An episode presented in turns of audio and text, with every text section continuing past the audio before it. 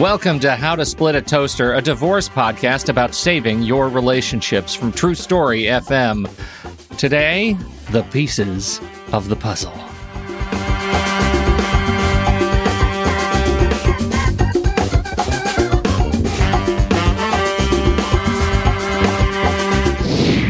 Welcome to the show, everyone. I'm Seth Nelson with my good friend Pete Wright, and get ready to talk about your favorite jigsaw puzzle. I got an email from a friend who is going through the process. I guess you could say she's finished with the process. And I, I asked her, how, how are you doing?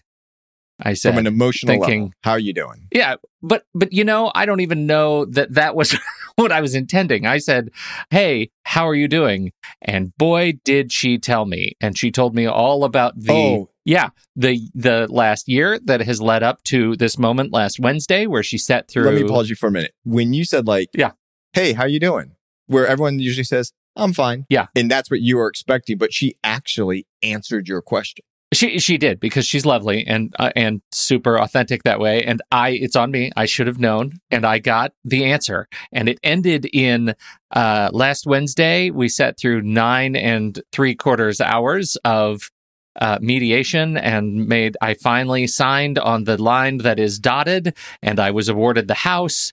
So the kids stay in the neighborhood, and like it was just all of the things that she got out of this. And she said. I think it's all making sense now.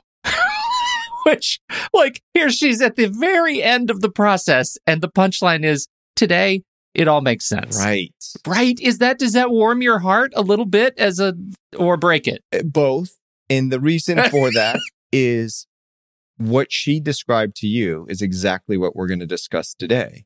At the end, all the puzzle pieces were put together and she saw the picture. There's two things about the analogy of a jigsaw puzzle that I like to use because it just makes sense. I'm going to start at the end. Okay. And then we're going to go back to the beginning. In the end is where you really don't want to be unless you absolutely have to get there. And that's in a trial. Okay.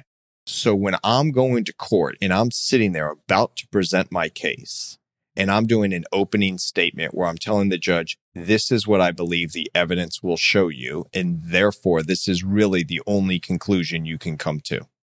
Okay. Mhm. I do that with the metaphor of a jigsaw puzzle because there isn't one piece that tips the scales in these types of cases. There isn't that smoking gun document that you see in the movies.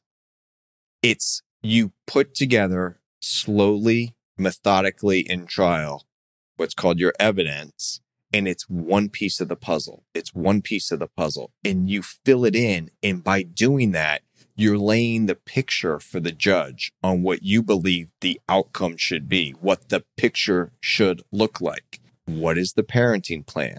What's the time sharing, what people think of as custody and visitation? How are we going to divide the assets? That's going to be a pic- part of the picture. What, if any, alimony is going to be paid? That's going to come in by, well, this was how much they were earning, or this is their incomes, or this is what they were spending. You just build it piece by piece, methodically and slowly. And at the end, you figure out what the child support is Mhm. going to be.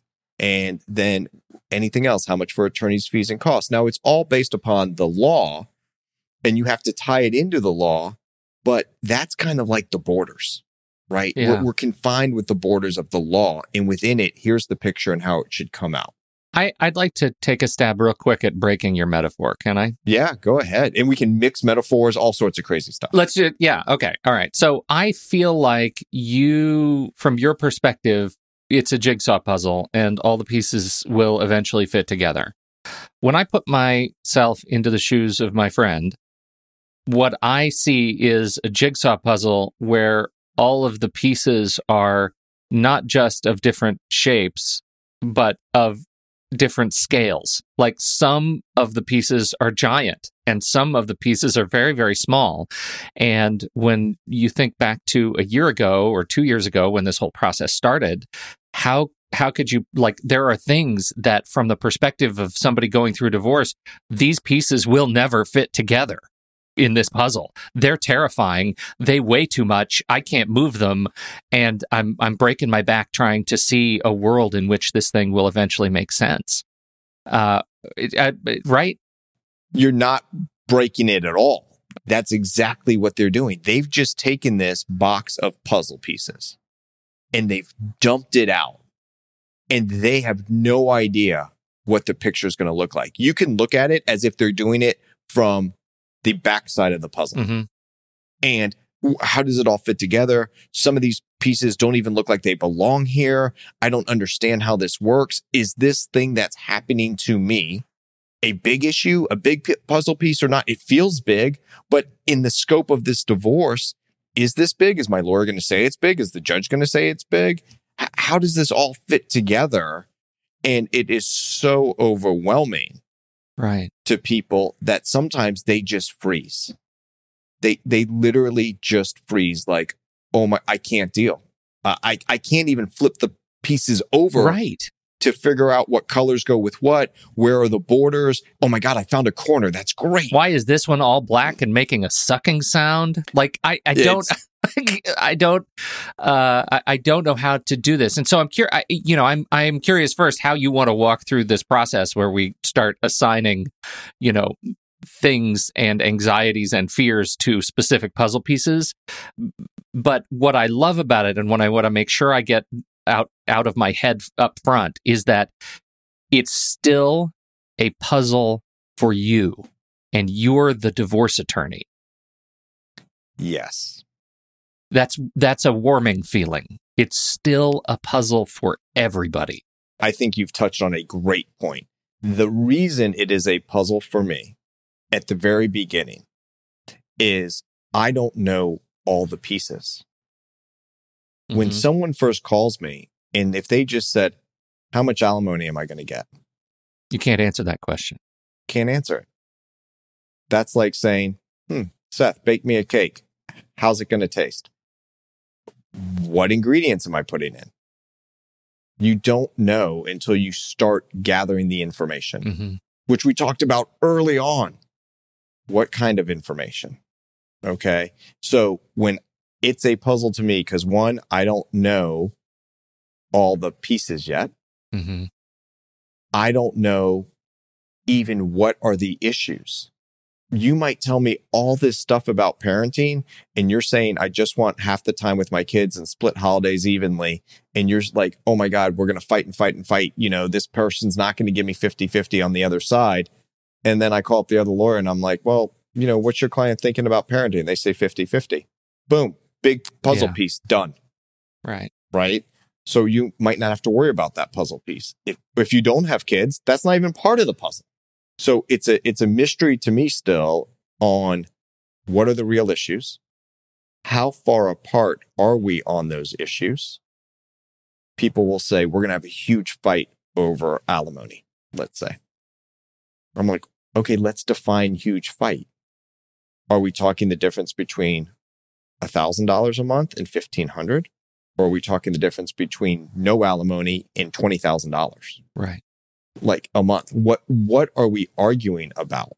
and and not knowing the answer to that from the perspective of somebody about to go through the divorce that's what makes the puzzle piece so big and overwhelming And you're going to assume the worst, of course and that assumption drives so much anxiety and so much fear when we should slow down and focus on I am okay today. right people spend a lot of time saying, I'm so worried about the future, which I get. We're talking about your future. I'm not discounting that. But for today, the bills are getting paid. Mhm. Or let's say some of the bills aren't getting paid. Are we still okay? We understand that you're, you know, someone's trying to control the money. But for today, are we okay? And if not, how do we get to quote, okay?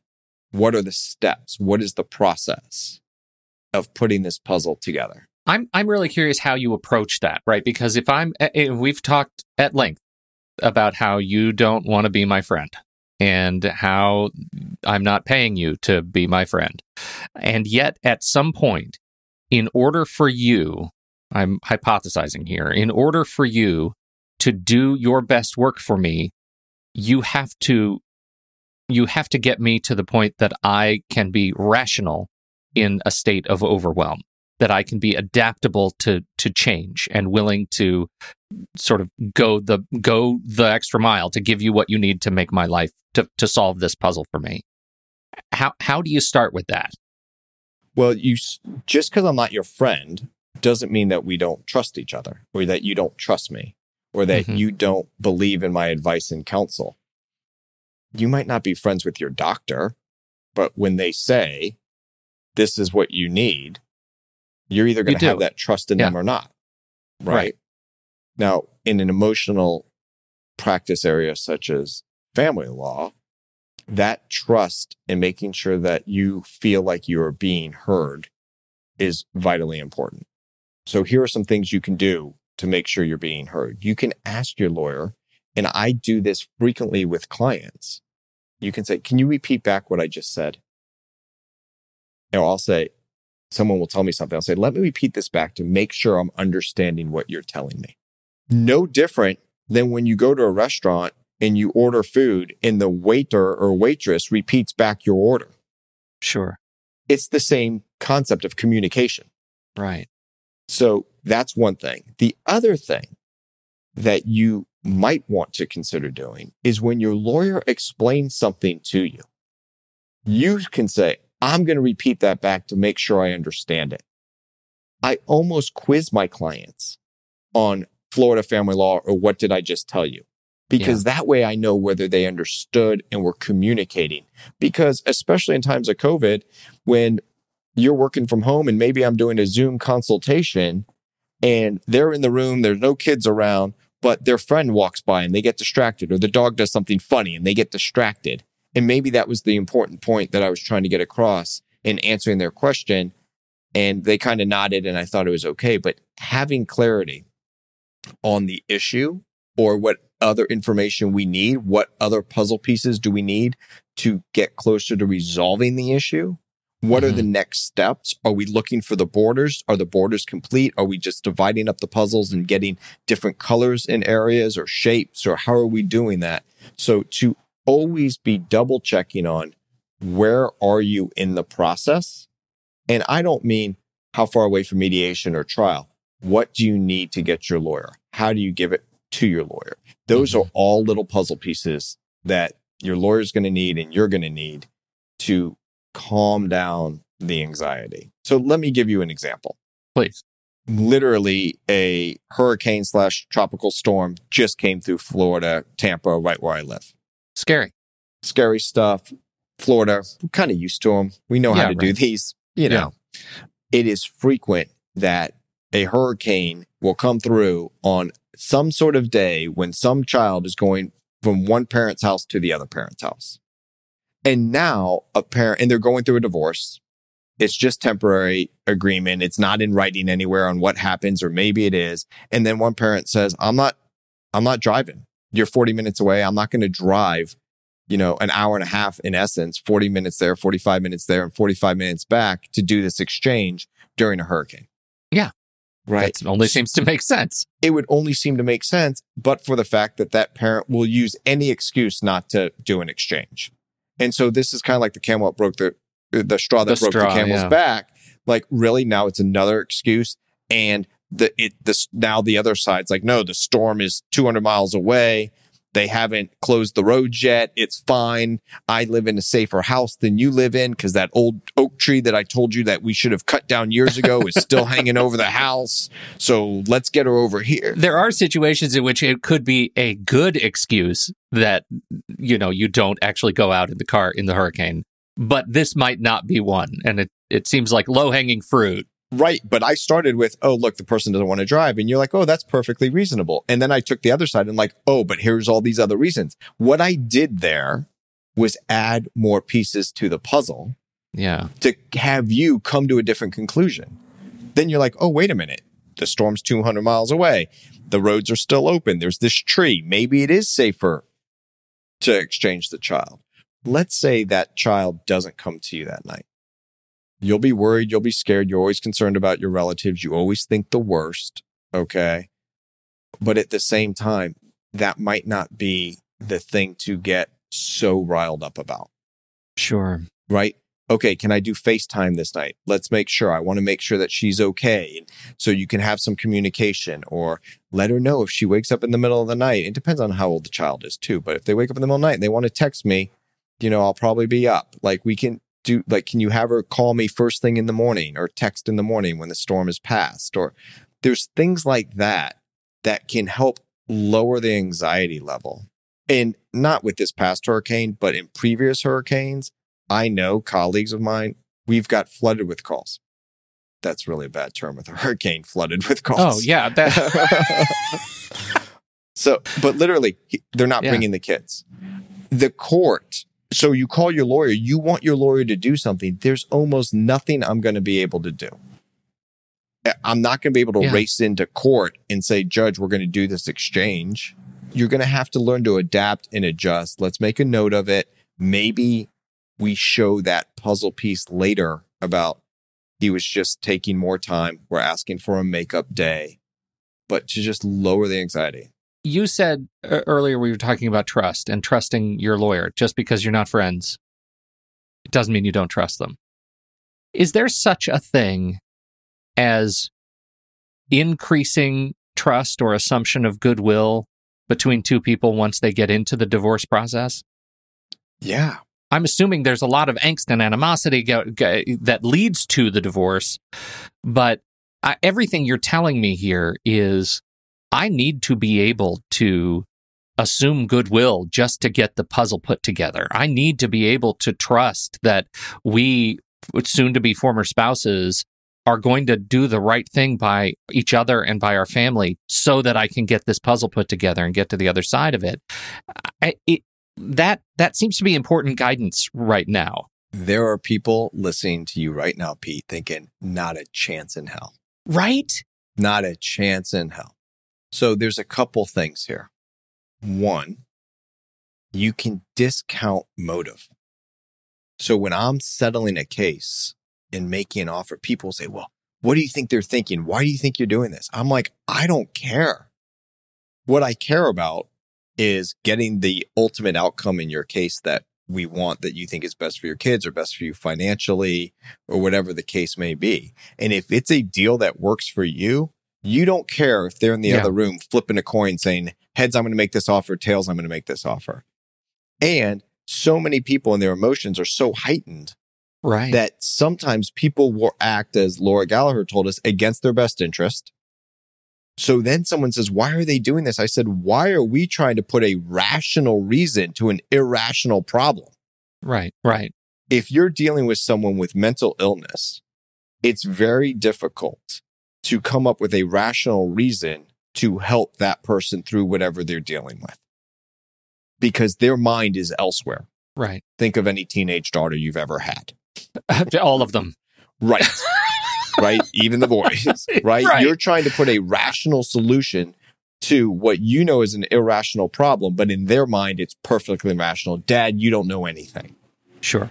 So let's discount motive and just deal with the issue at hand. Because their motive might be, I just want to piss off my spouse. Yeah. I don't really care about having more time with the children. I know this is going to hurt her. I just want to piss him off. And so I'm going to swipe that credit card again because I know it dings on his phone and I know that he's out on a date with somebody else right now. Discount motive. Let's just deal with the problem. Let's work the problem. The other thing is lower your expectations. As in, You you have to expect that your spouse, every time they talk to you or text you, is going to say mean things. And when they do, it's water off a duck's back. Like I've heard it all before. Let me just solve this problem. yeah, Stay it's why we're getting a divorce. Right. It's not news. The fact that you can never say anything nice to me, Yeah. we are going to do that. So back to that puzzle that you were kind of playing with a little bit there is you have to not you can discount their motive when you're trying to put all these puzzle pieces together Or you can Mhm. give them the benefit of the doubt and say, this is just the way he is. I'm going to give him the benefit of the doubt. I don't think he's trying to hurt me. He just doesn't understand. Okay. Or another option is just lower your expectations. It doesn't really impact you, right? Or maybe think they're trying to help. They're just not good at it. They're trying to like be a dad now and they never have been before. They just don't know how to do it. Right. Right. I had a So- I had a, a very uh, good friend and colleague who used to say, in times of overwhelm, emotional overwhelm, stop. Let's just try to live for a minute in fact and truth. Right. Your power in any given situation ends with your skin. Your power ends with your skin. It ends in what you can touch. It ends in what you can immediately control. It doesn't end in the stories that we imagine about our former spouse. It doesn't end in, like you say, their motive. We can't do anything about what they're thinking. We can't do it. All we can do is respond to what is in front of us fact and truth. You said a key word is respond. I don't react because reaction's without thought. Responding is with thought. It's a choice. How am I going to respond to this? Back to the premise of this podcast about the relationship. What we're really talking about now when you're going through and figuring out all these puzzles and how you're going to respond, we're talking about the relationship with yourself. Do you want to do things differently in getting through this process? So many times when I'm talking to a potential client, they want to tell me about their spouse. I will work hard to explain the process, the substantive law, because I have information they need whether they hire me or not. And that's how I approach every potential client. I am not there to sell them on my services. Mhm. I'm there to provide them with information whether they hire me or not. When I do that, I then have them focus on them and their goals and how we can potentially accomplish those goals. And if they give me goals that I know in our puzzle are outside those borders, outside the law, I will say that's not something I can get you in court in the law unless you and your spouse agree to it. Mhm. So, by example, in Florida, there's no requirement for a parent to pay for an adult child's education, college education. Now, Right. you can agree to do that, and that's now a contract that will be enforced by the court. But if they say, all I want is him to pay for all their college educations, unless he agrees, I'm not getting that for you. That's outside of our borders. Right. I really think it's important to think about what your goals are.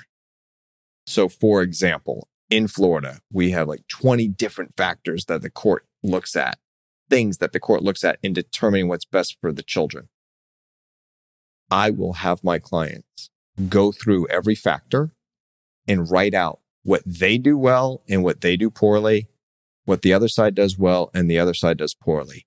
And if I go through all 20 factors and there isn't one positive thing you're saying about your spouse in parenting, there's going to be an issue. I can't recall a case where there wasn't one thing that a parent did well. There might have been 19 other things that were so horrible. It doesn't matter that they did well on that one thing Yeah. Right. Right. it that one thing might might be I know that he loves the children. But then you have and he's a total he is an he suffers from alcoholism and he cannot care for himself nor them. But let me tell you, in the few moments when he's sober, he loves them to death. Yeah. Right. That's, where it just outweighs it. That puzzle piece is bigger. That picture is going to come into play bigger than he loves them. That's going to be a little heart in the corner.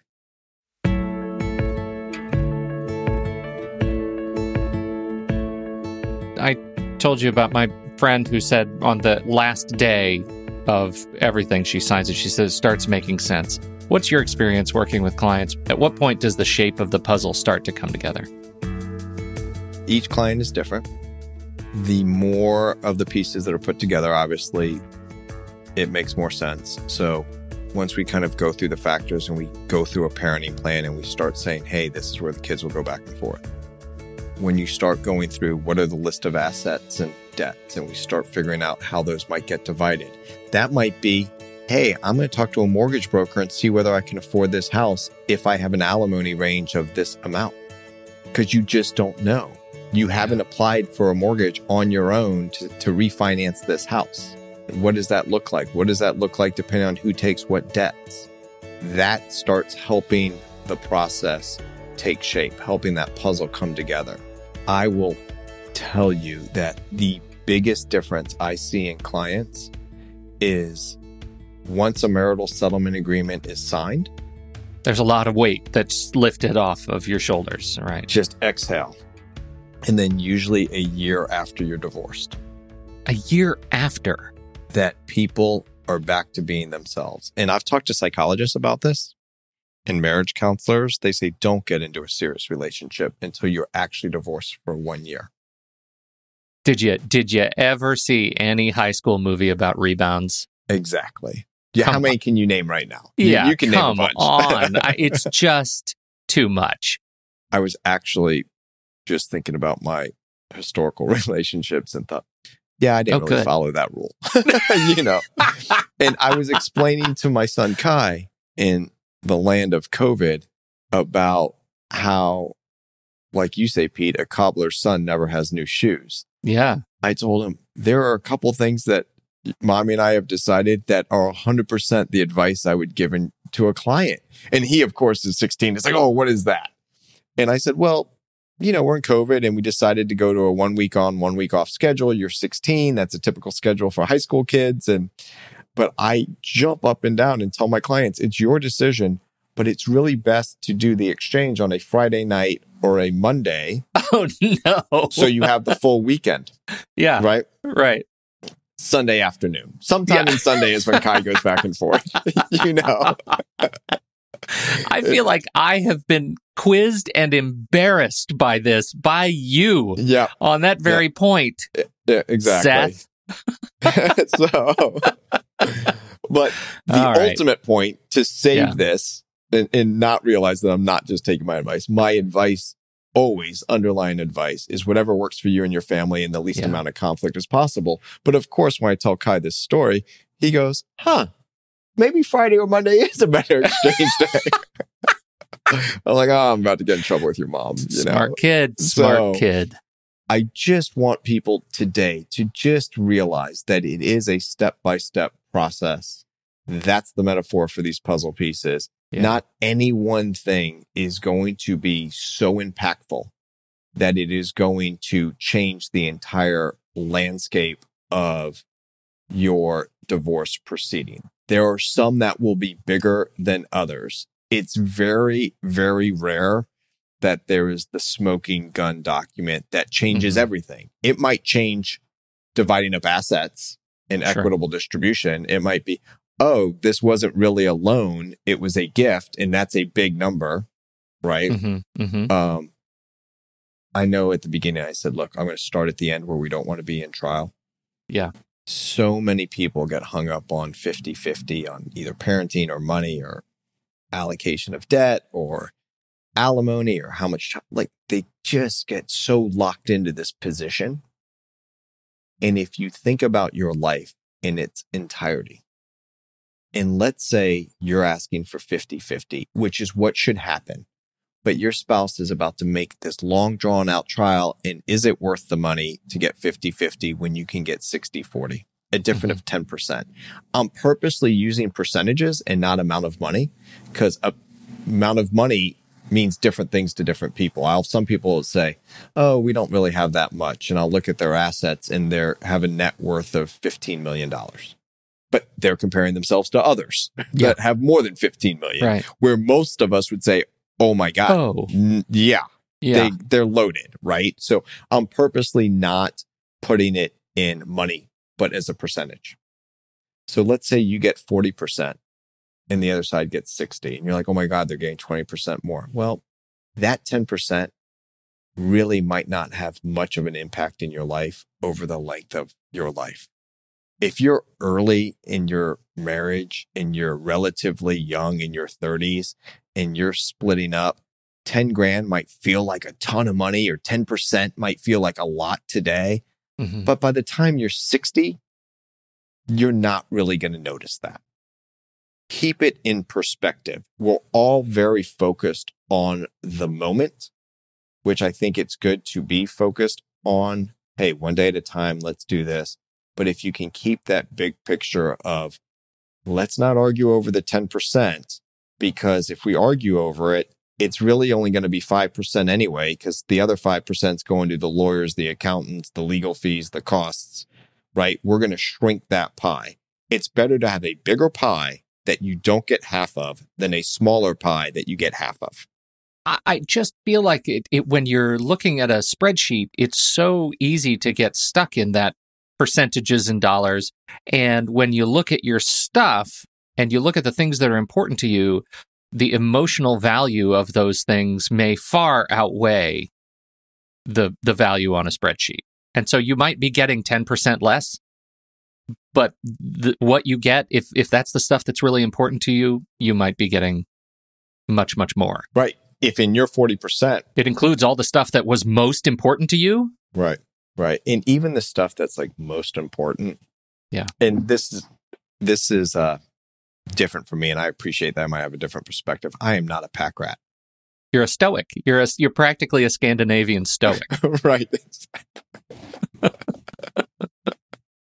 I can't wait to see how you play that out over time now, Pete. so, in putting this puzzle together, just to kind of close on this thought, is focus on yourself, do it one day at a time.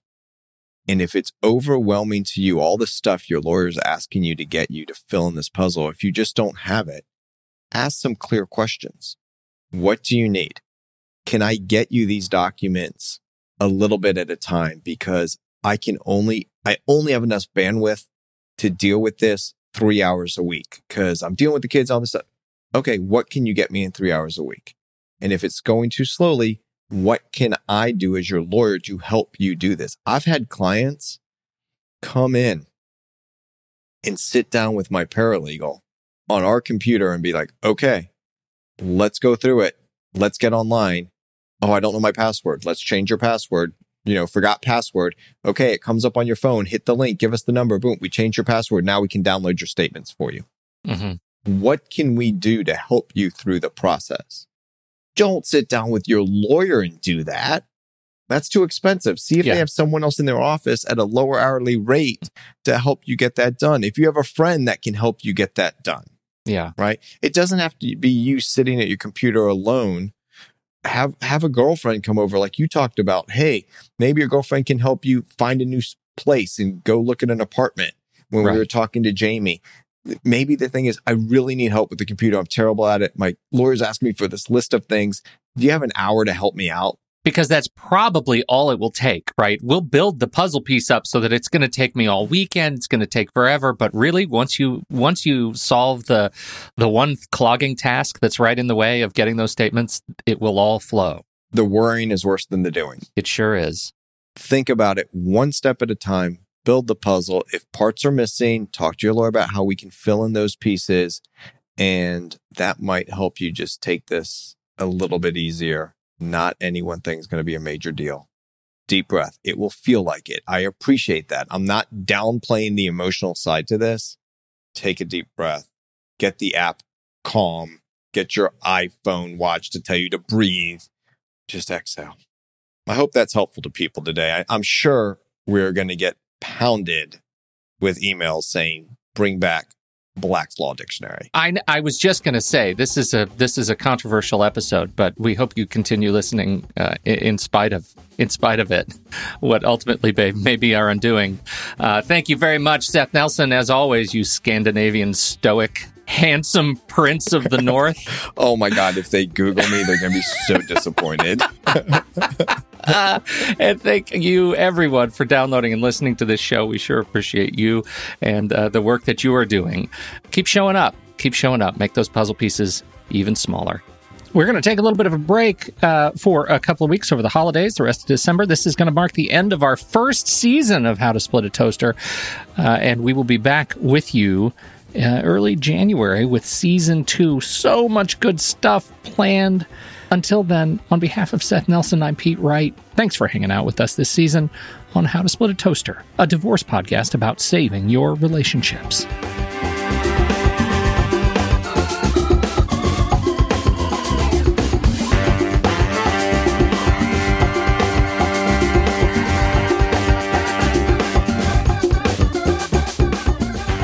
Seth Nelson is an attorney with Nelson Coster Family Law and Mediation, with offices in Tampa, Florida. While we may be discussing family law topics, How to Split a Toaster is not intended to, nor is it providing legal advice. Every situation is different. If you have specific questions regarding your situation, please seek your own legal counsel with an attorney licensed to practice law in your jurisdiction. Pete Wright is not an attorney or employee of Nelson Coster. Seth Nelson is licensed to practice law in Florida.